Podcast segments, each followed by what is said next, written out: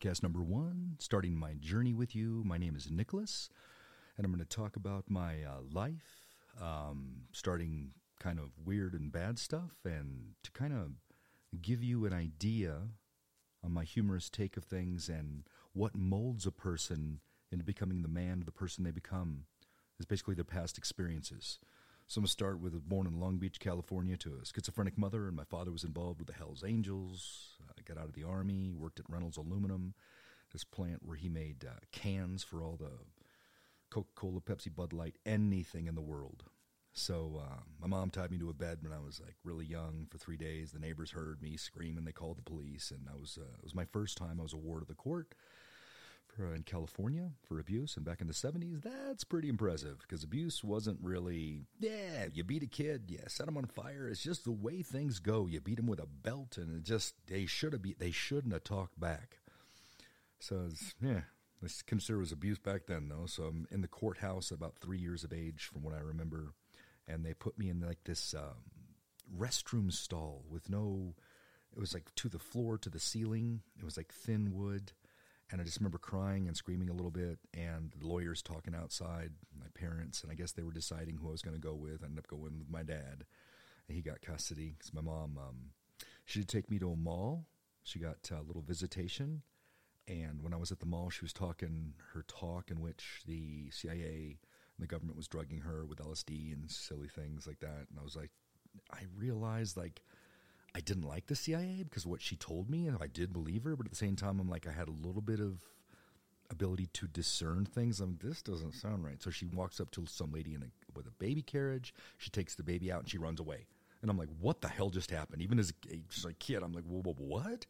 So she comes back, finds another carriage, takes another baby, and puts it in the corner, and then comes back, and the police catch her. And I'm just like, as a kid, I'm like, that's these are things I remember, things that impressioned me, and why my mom got locked up in the '80s. I guess they, some guy named Reagan let all the people that had issues out. Well, they kept her in. Like my mom was taking drugs. They told me that would knock a whole city block out. And now that I give these meds, I really understand what she was on. I'm like, dang. So, the odd thing is, um, later on, um, I put some maybe, maybe, my mom wasn't so crazy after she died. I started reading things, and there's this guy named Charles Manson, the Monroe Institute in 1968. There was this movie called Men That Stare at Goats, True Story. They were experimenting with things. One of the things they experimented was with LSD. Charles Manson, he got arrested eight times. The CIA guy from Ohio went down and released him from Orange County, the same place my mom was at. And uh, she's a pretty blonde lady, big boobs, like model looking, and she's I guess, impressionable. And so she could have been one of Charles Manson's people. And I'm like, oh my God, my mom wasn't lying to me. You know, in my mind, I'm thinking that just to justify things. But, um, and my dad always said that when she was, when I was born, that's what caused her to go schizo because she wasn't like that before.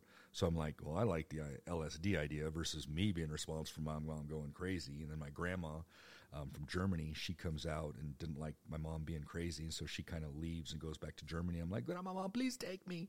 So my grandma was, uh, mm, she was uh, eight years of age when World War II was going on or something like that, and she was like. Uh, in Girl Scouts, they called it the Nazi youth, I guess. But somehow the family got a bunch of gold after World War II. I don't know how that happened, but I'm just saying it's probably not a good thing. But I was like, oh my God, I could have been a millionaire. My grandma always brought me like, she brought me a $400, uh, what do you call it? Um, cashmere sweater. And here I am as a kid playing in the mud. I didn't know what a cashmere was. It was itchy. I'm like, fuck. And so, and she bought me like the nicest toys, like these wooden toys from Germany that moved and did crazy things. And I'm like, if I would have kept that stuff, it would be priceless today. But you just don't think things as a kid. I was tearing stuff up. I had a Stretch Armstrong I tore apart. I had this bionic man, the Steve Austin thing. You could look through his eye, you could roll his arm up. There was a spaceship he went in. I'm like, oh my God, I'd love to buy that now, but I don't even know if they sell that stuff in the 70s. It's just so old. Anyways, my dad was um, an artist. He used to draw for magazines and stuff. Like he was a legit artist. He drew the craziest stuff, but he did tattoos on himself too. So he drew the things, then he put it, he did his own tattoos. He couldn't do the spider um, thing on the back of his arm. What's it called? A spider web. But he did draw a Japanese kind of like dragon on the bottom of his left leg, and it was huge. It took up his entire left leg. Then it turned into a dra- uh, snake as it went up above the knee, and then the snake wrapped around in a curvy type fashion and attached to his uh, private pe- penis. And um, on the tip, he uh, was doing eyeballs. So he brought me in. He broke an and inhalant in front of my nose, and I was like, "Oh my god!" And he said, "If I pass out, I want you to break this." And so he's he was in nine motorcycle accidents, being involved with all these motorcycles and stuff, and he was in extreme pain. He took alcohol, narcotics, and then street drugs, and he was lit. He was loaded, and he was still screaming. he passed out. So I broke, I'd, I'd say like seven or eight ammonia inhalants to wake him up, and I'm like, I will never get a tattoo in my life. I'm like, oh my God, the pain. I can handle needles and stuff like that and IVs, but when it comes to tattoos, I look at people and I'm like, oh my God, such deep respect. And I'm like, I can handle pain to an extent, but when I bump my toe, my wife says I'm a big baby. And I'm like, because I used to run like ultra marathons and I can deal with the pain with the mind that way because you hypnotize yourself. But if it's an instant pain, I'm like, no, no, no.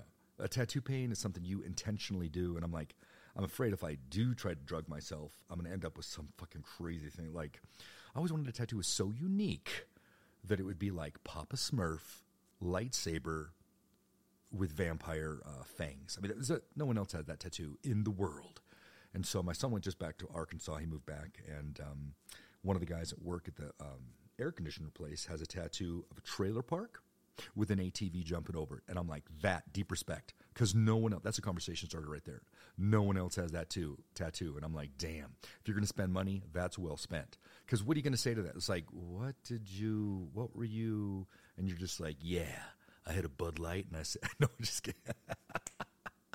Not that Bud Light does anything to anyone. I'm just saying it's a joke because of the current environment right now. It just makes me laugh. I'm red and blue, but uh, I still got to make fun of Bud Light because what they did was just messed up. They got themselves in a pickle, and instead of making fun of themselves, apologizing, they dug themselves deeper into this pickle. And I don't mean pickle in a phallic way. I'm not trying to say that. I'm not trying to offend anyone that's woke or anything. I'm just saying I better stop.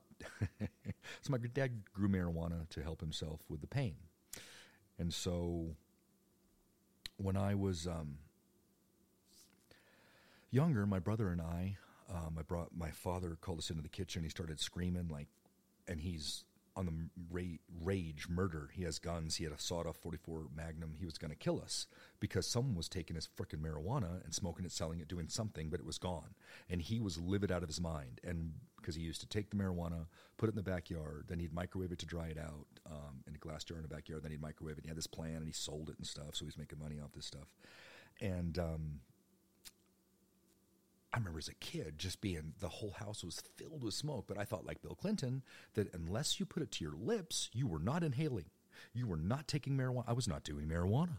What I was doing was just staring at toys in my room and the ceiling fan and the sunlight that came through the glass and there was a prism effect and the rainbow and I was like, "Oh my god, I love you toys. I love you Batman." I was just like freaking lit. I didn't know it. So my dad had a bunch of uh, candy bars, but Butterfingers and Twix, and they, um, he'd buy like eight boxes of each, put it in the refrigerator in the garage where he'd do his uh, motorcycle stuff, and he'd had an old panel truck. He was always fixing stuff. He dreamed of making money in sports. And so anyways, I was eating those candy bars, something fierce, and he and I would drink like a half a um, gallon of milk. I would just get the munchies. I didn't know what it was. I just like must eat, but I was super skinny because as a kid I ran, rode my bike six miles a day to school and six miles back to North High School in Riverside, California.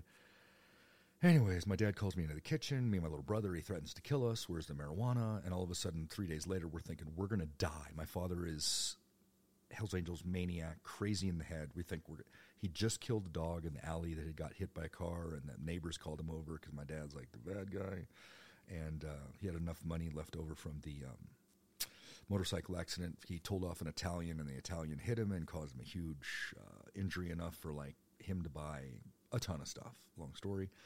And then, uh, so we're expecting to die. He calls us in the kitchen. He's laughing three days later, and we're like, he's laughing. This is not good. What's going on? He looks over. The cat's passed out, and he's like, oh, it wasn't you guys. It was the cat. The cat was eating it, and he's passing out every day. And I'm like, mother of God, the cat almost got me killed.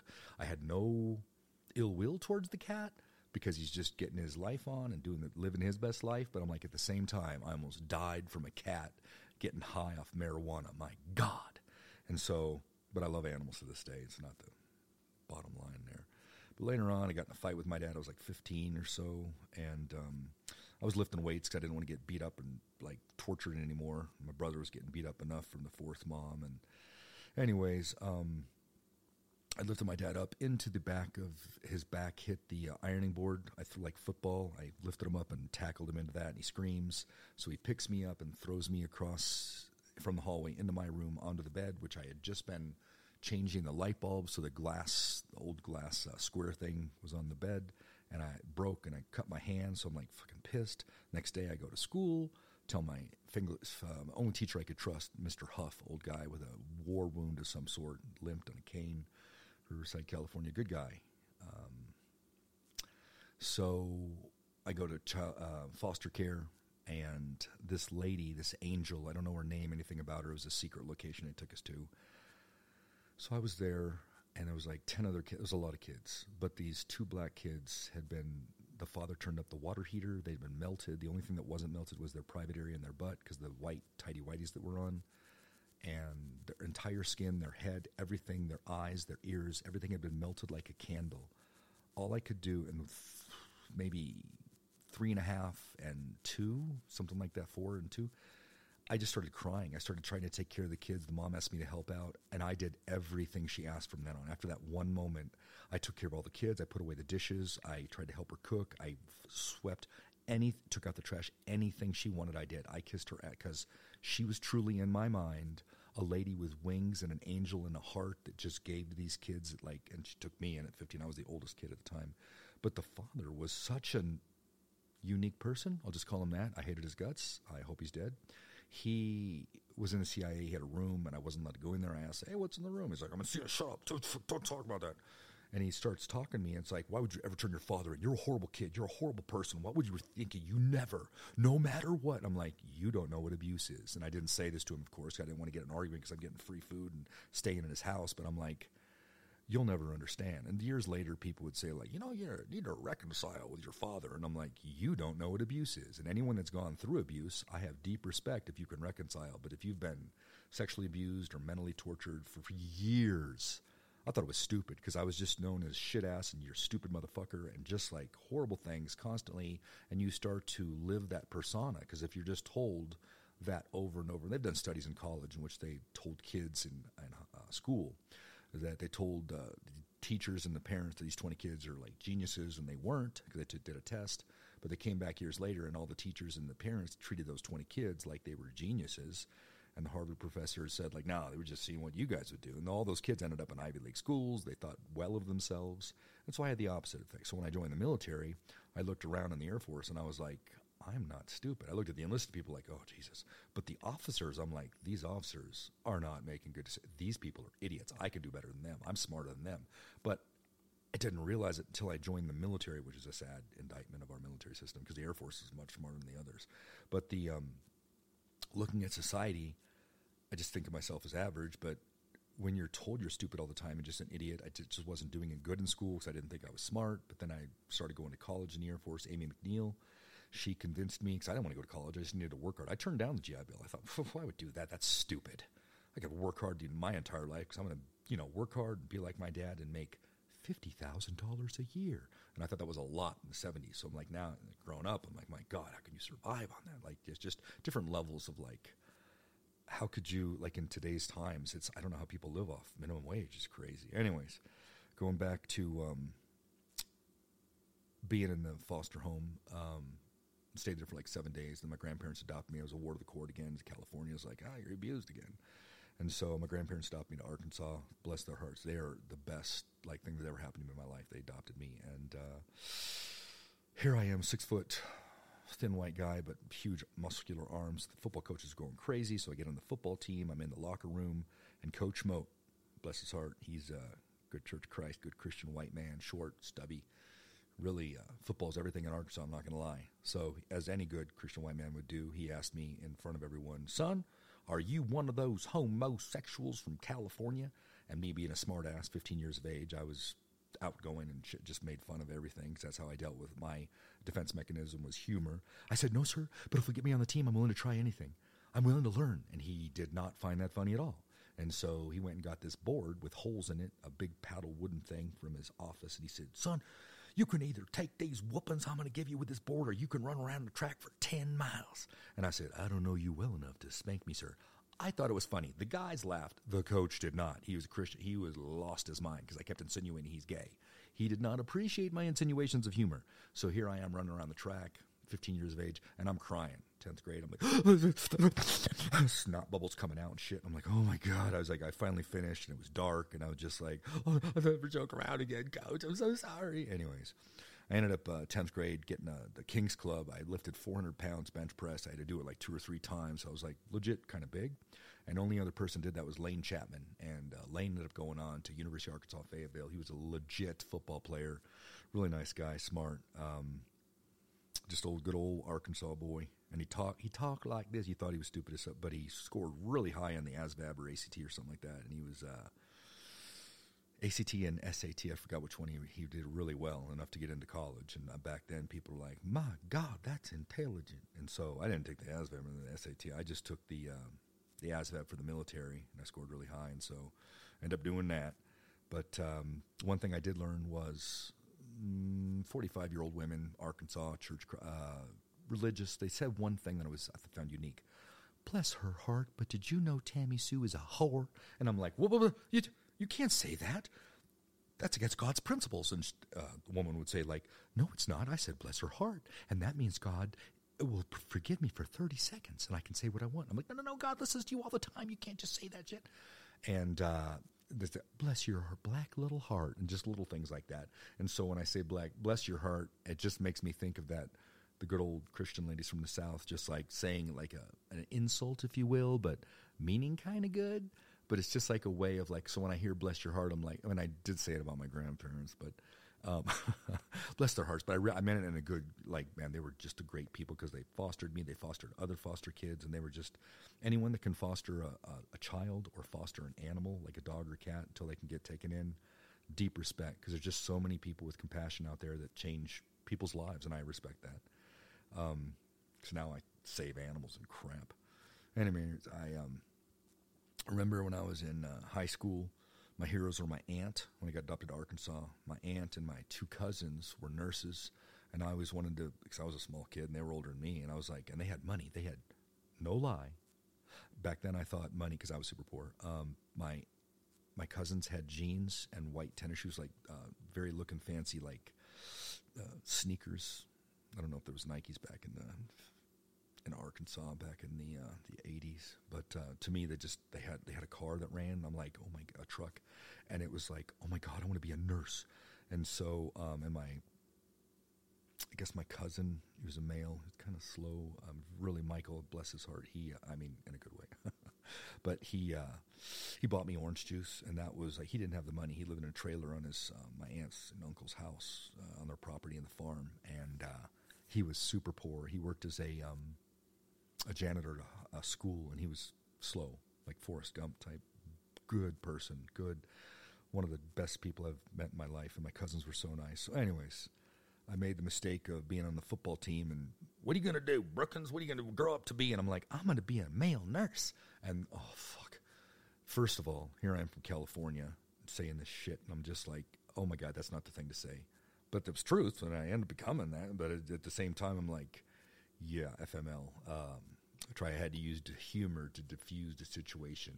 had to talk like uh, my f- gay fake voice, like, "Listen, guys, you look really good." And the guys in the locker room didn't find it funny, but at the same time, they're like, "Man, you stay away from me. Don't let him touch you. He's gonna give you the cuties and shit." And like, so yeah, they realized I was, you know, after girls, and I had a girlfriend, and I ended up marrying her later on. But uh, yeah, they knew I wasn't gay, but at the same time, just to make fun of people in the locker, room, it's what you do. It's a guy thing, and I know that's not appropriate these days to make fun of anyone that's um, I don't even call it woke or whatever. Anyways, one time I was walking up to school though, um, so they had the in the parking lot you pull in mm, 200 spaces for cars. Huge basketball gym on the right, huge locker room for the football team on the left, and there's this like 10 foot uh, cement thing going up to the school, and every 50 yards it was like four or five steps, and then like 200 yards altogether. And as I'm walking up, there's like 800 people before class, before the bell rings. they sit there and they just jabber talk BS. They um, bless your heart. Did you know Tammy Sue? Anyways, they're talking trash. They say, "Hey, what's up? What's up? What are you doing?" And um, I'm walking up, but I'm from California. I have my Vans on. I have these purple pants that are rolled up, and they're kind of loose and baggy, and the pockets are kind of big but kind of tight around my pelvis area. And then I have this shirt that's tucked in, but it's um, it's white. It has like purple uh, squares, red circles, yellow triangles with flashes of like just someone Jackson Pollock threw some black ink on there, and they're rolled up up on the sleeves. And uh, I think, and I have my sunglasses on. It's kind of sun's coming out, and I'm walking up with my three books in my left hand, going to English class, and I'm thinking I'm the baddest thing on the planet because everyone's stopping, touching their neighbors on the arm, like, oh my god, look at that, and they just all are gawking at me. Mouths are open, just like, what the hell is walking? And I felt like, oh my God, I'm the coolest. I'm Fonzie from the Happy Days. I'm the coolest thing on this planet. And as I'm walking up, I get to my class, I look down, my freaking zipper's open. And since my plant, pants are kind of tight, my zipper's not just open, it's freaking like a taco shop, clam completely open. I'm wearing purple pants, but at the time I was wearing these boxer briefs that were bright fire engine red, the reddest red of all reds of red readiness.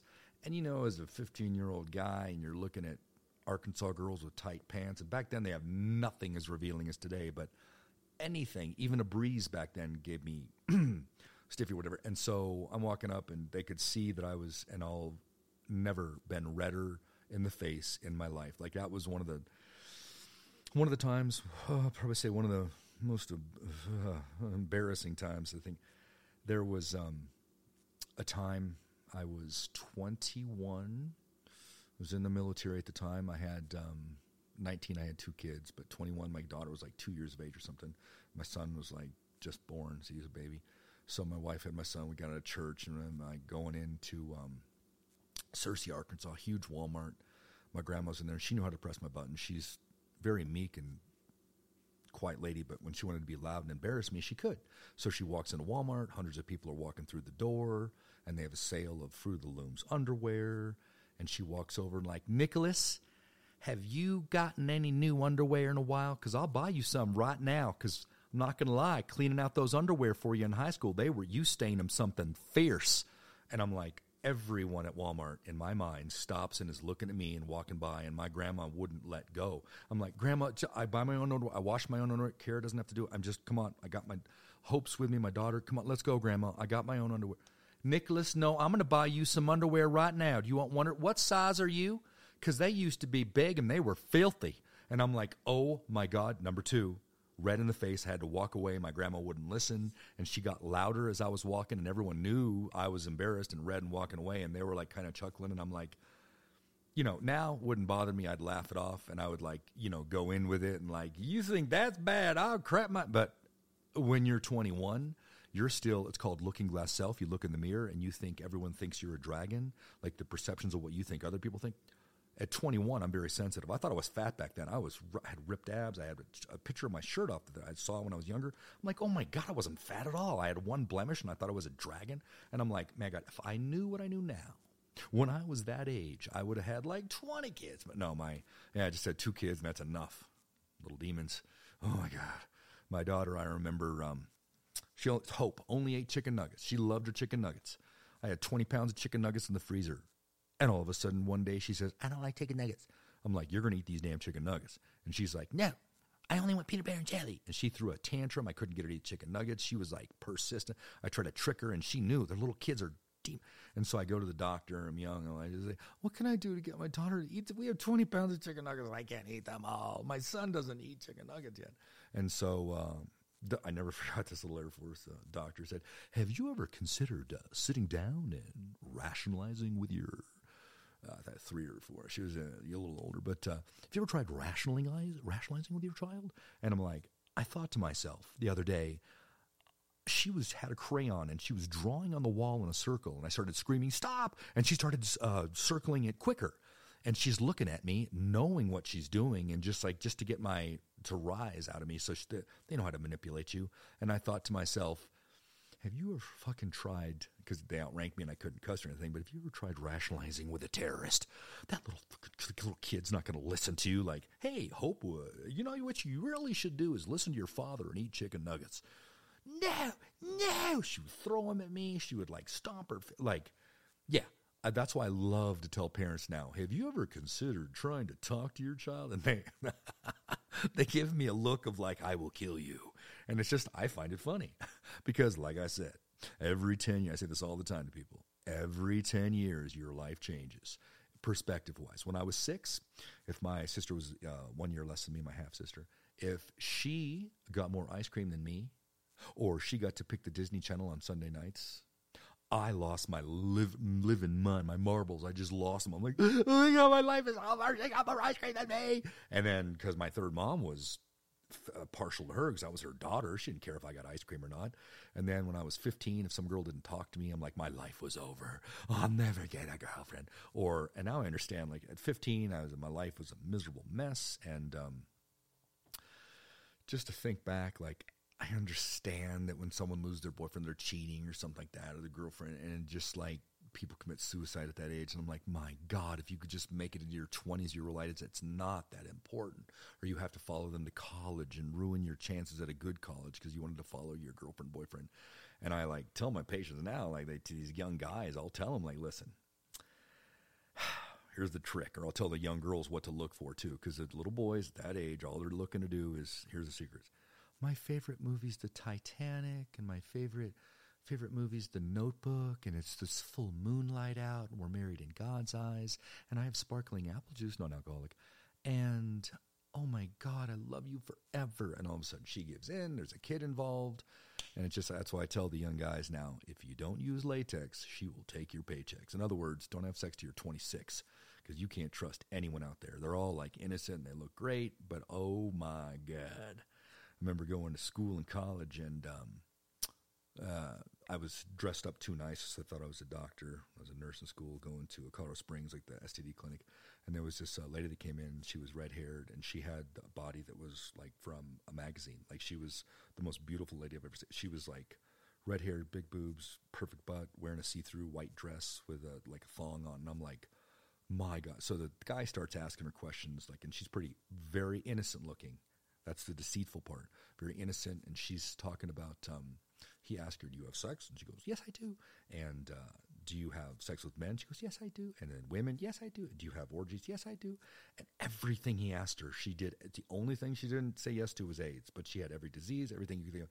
Most beautiful lady. And then started asking which bar she went to. I went to every single one of those bars. Every single one of my buddies and myself included anyone would have slept with this beautiful angel of like red haired. I'm like, oh my God. It changed my perspective. So when I was in school, I'm like, no, no.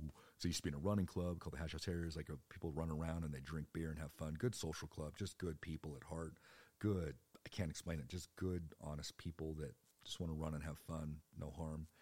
But uh, yeah, changed my perspective about things. The older I grew, and the more pers- more I went to college, and the more I learned stupid little things and went around the world in the military. Just life, I guess. Because when I was twenty, my life was just different. And so I remember um, high school though um, had really bad acne, and uh, in California they gave me this experimental drug called Accutane. It's like massive doses of vitamin A to your liver. So they had to monitor my liver. My skin on my face was peeling like a snake no matter what they gave me for my lips, it was bleeding and cracked. Vaseline, you name it, nothing helped. But my, I used to have like oh, uh, oh, oh, Edward James Olmos like skin, like pitting edema, really bad, or pitting uh, acne on my face, and so took the Accutane. It completely cleared me up. Everything's going great. And as a residual, like afterwards, just to make sure it stays away, I go to with my grandma. My grandma's not about to spend. She was poor, grew up in the 30s, uh, um, Arkansas, um, Iowa, and they were like dirt poor. So my grandma's not about to spend money on some stupid acne medication because my skin's already fixed. So she goes and buys this stuff called hydrogen peroxide, H2O2.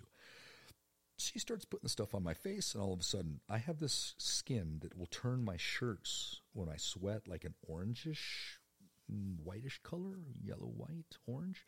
This like I just have an ammonia type thing that presents for me, and I have a special like pheromone. I just smell bad, and so um, hyperhidrosis. I sweat a lot, something fierce. And so um, here I am going to school. My eyebrows are completely orangish white, and the, all around my forehead, uh, the hair around my ears and all that is all like completely orangish white. So I'm going to school in Arkansas at the time, and the kids are asking me, "What's going on? Why did you do your hair that way?" And I'm like, I am so embarrassed because my acne. I didn't want to tell them what I was using because I'm so poor now, and I'm just like, oh my god. I didn't tell them anything. I'm like, yeah, I get you know secret. And I uh, just talk about it. And all of a sudden, they're like, they went into a rage and they're like doing their own hair and they started doing their own, trying to use chemicals, and their hair looked really, yeah, there was some. I started a accidental, I wouldn't call it a fad. They're just trying to copy me because I was from California. They wanted to be Californian. And I was like so embarrassed and I couldn't tell, I never told anyone because I didn't want to tell anyone in high school because then if they would have found out, they'd made fun of me like, you had acne. it's like, fuck my life.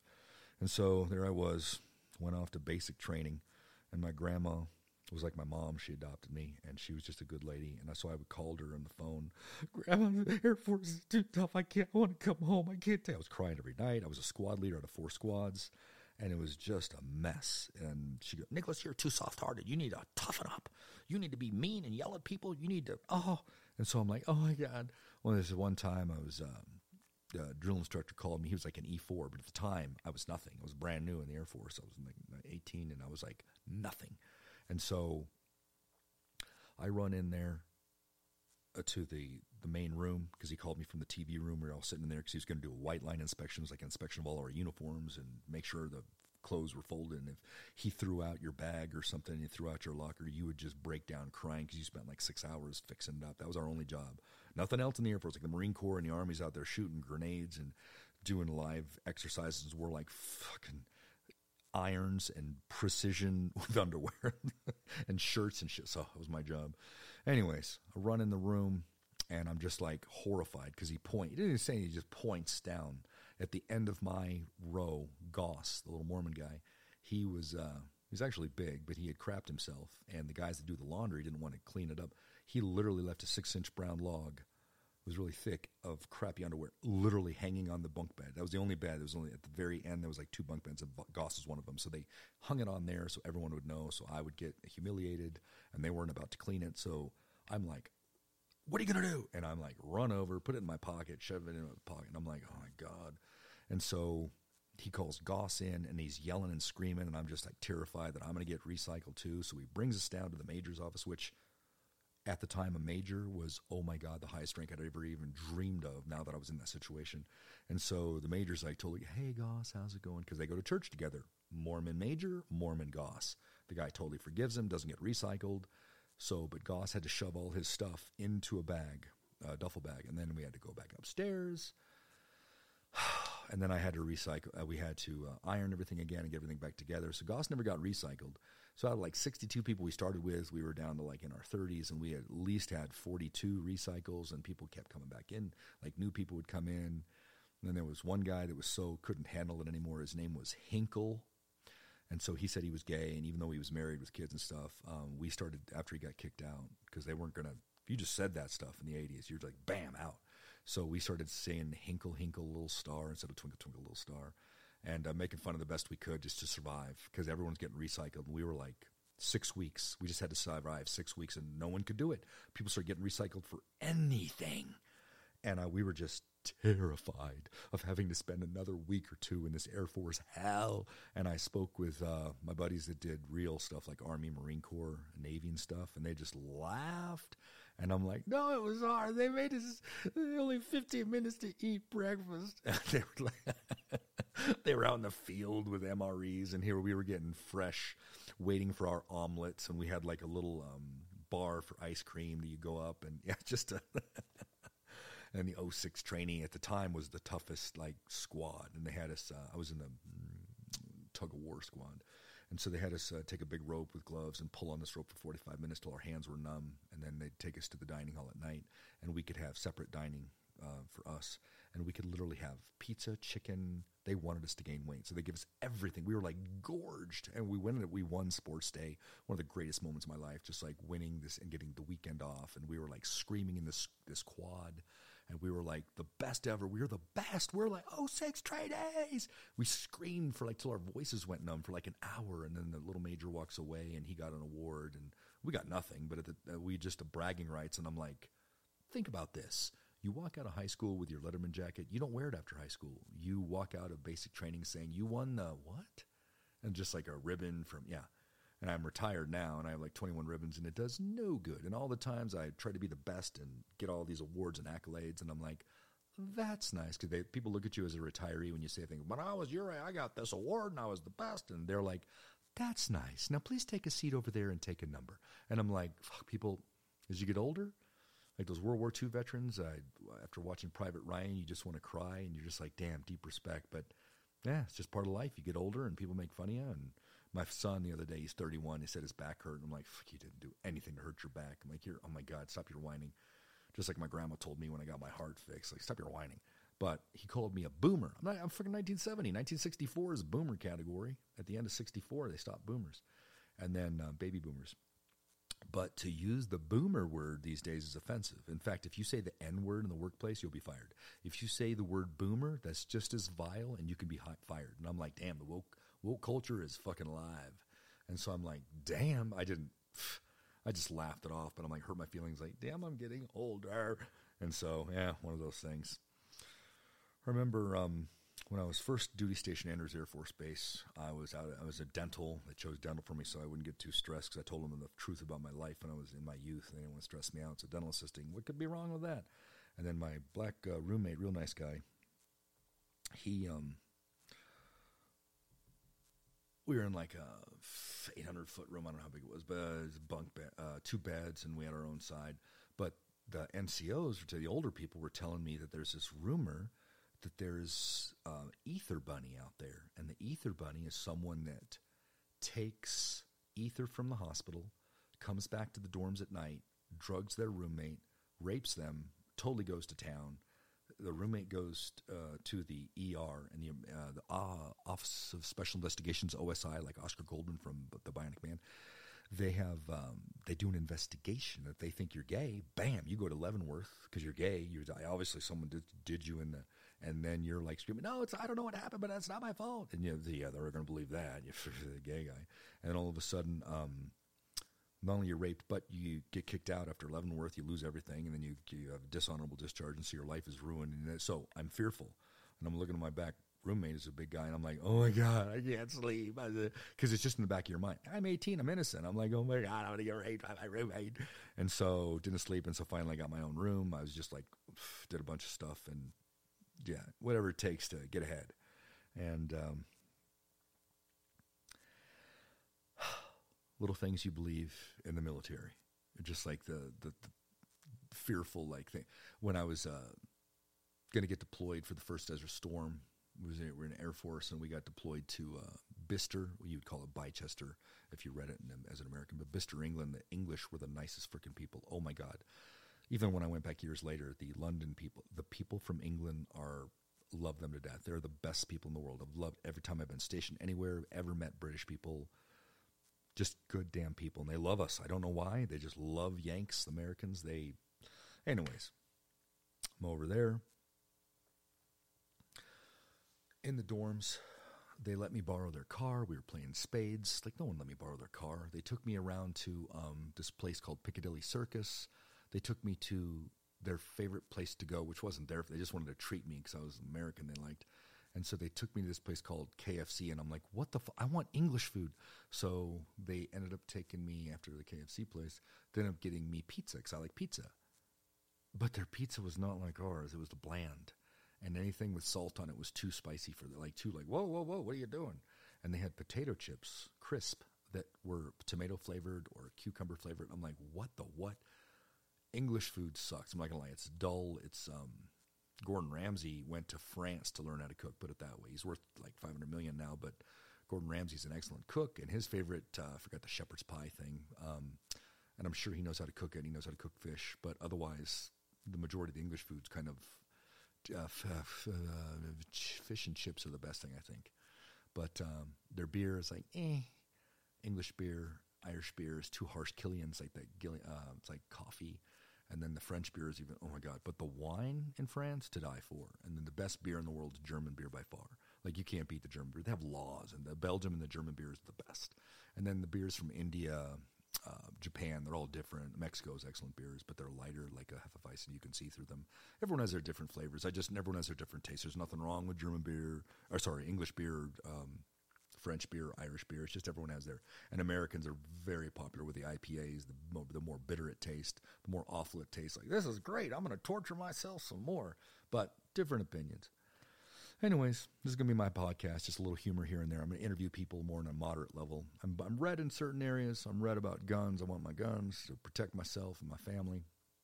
The border, I think we shouldn't have an open, porous border, unless it's the Canadians. They don't hurt anyone. But uh, down south, we just need to stop, like, because the medical care is just, we can't take care of everyone in the hospitals. So we need to have certain things like, mm, and then when it comes to blue, I'm like, women's rights, woman gets raped, incest, anything like that for abortion, women should have the right to choose their own body. Men should have no say in that. And no other woman should tell other women what to do. It should be their own right. So I'm blue in that regard. So it's saying voting, everyone should be able to vote. There should be no, we're going to restrict you unless you vote like us. I think that's bad. So I'm blue that way. Racism, totally blue. No, there should be no racism at all. Everyone should have the ability to uh, pursuit of life, libertiness, uh, liberty, and happiness. Like, just fucking leave people alone. But we can't do that. We need to torture people. Our people can do it, but their people can't. And it's just like a, oh my God. Remember in Arkansas, football guys asked me, why are you talking to Den- uh, Dennis Miller, a little black guy who's an um, awesome running back, just a good guy. And he would talk to me, and we'd laugh, and I, he was my friend. And Dennis Miller would, um, just a nice guy, innocent, nothing wrong with him but the white guys would be like, "Why are you talking to Dennis Miller?" I'm like, "Because he's fucking nice to me. Um, he's nice to me, so I reciprocate back. I am not going to be. I judge every single person on who they are. Not every single Indian, black, uh, Arab, uh, Chinese, uh, Russian, uh, Mexican. Every single person's an individual. No one is can be lumped in with all races, all countries, all people from Arkansas. Okay, I can lump people in Arkansas, but now that I'm in Colorado, but all people from California, all people from New York, like every people are just people. That's why I kind of want to go towards the moderate perspective and just like interview people, be nice to people, get their ideas and their thoughts, and bring the ideas together. I like Joe Rogan's idea; just he's a little too to the right, so I kind of want to bring it more to the middle and just interview people and not come up with wild conspiracy theories. I do like some conspiracy theories. Everyone has their own little like JFK or the moon landing, which the moon landing did happen, and JFK was shot. I just believe he was shot by more than one person, according to the ballistics and the uh, sound effects and all that crap. But everyone has their own little conspiracy. The 9/11 thing was a conspiracy. The voting thing is full of crap. That's Biden won. There's no but people really go lose their minds off that one. And then the whole um, COVID thing, COVID did happen. It was a real disease. Some little orange guy said that it was completely false and it was fake just to get him not get elected. But it really did occur and people really did die. My favorite thing is to tell people you don't need the uh, immunizations as long as you get the Bill Gates computer chip because it's going to control you and I can't control myself. Just like I joke around with people now about the Bud Light thing. I was um, in the hospital and they gave me some i lost three liters of blood after my colonoscopy and i almost died. I had heart failure. On my hematocrit like my h&h for the blood. I didn't have any oxygen to breathe. So i was like they gave me a bunch of blood in the hospital. I'm like did they give me woke blood because I can't stop drinking Bud Light now, and I love bananas. And so, just joking around, like, how much woke blood do they give me? So, I joked around a little bit, and someone in the hospital was offended. I'm like, oh my god, I gotta, gotta get away from this. Like, just joking around as kind of comedian. But uh, you got to be careful what you joke around about because you could be canceled. Anyways, this is my little podcast. I'm um, politically incorrect, I guess is the best way to put it. I Always have been. Have my own ideas. I use humor uh, to navigate life and as a defense mechanism, but don't want to hurt anyone's feelings. But eventually, being on a platform like this with narratives out there, someone's going to be offended eventually. I just hope they don't want to kill me.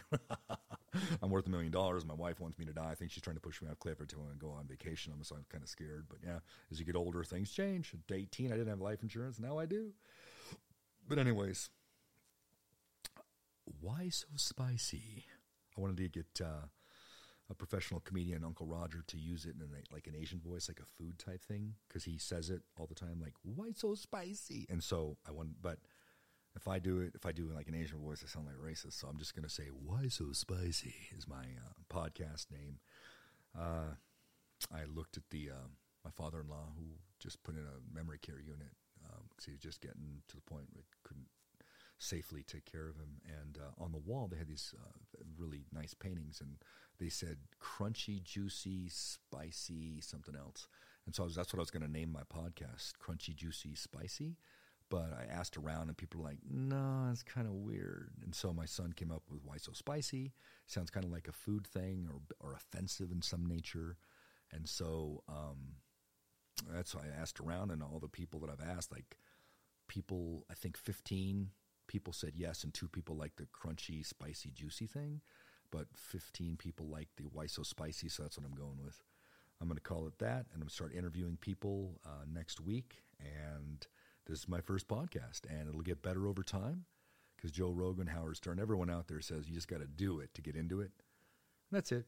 My own little humorous takes. I'll do uh, little humor uh, stand up type things, or I'll just talk and my little humorous takes on public um, interest or current events, if you will, and just try to uh, make people happy. And that's it. Peace out, Nicholas.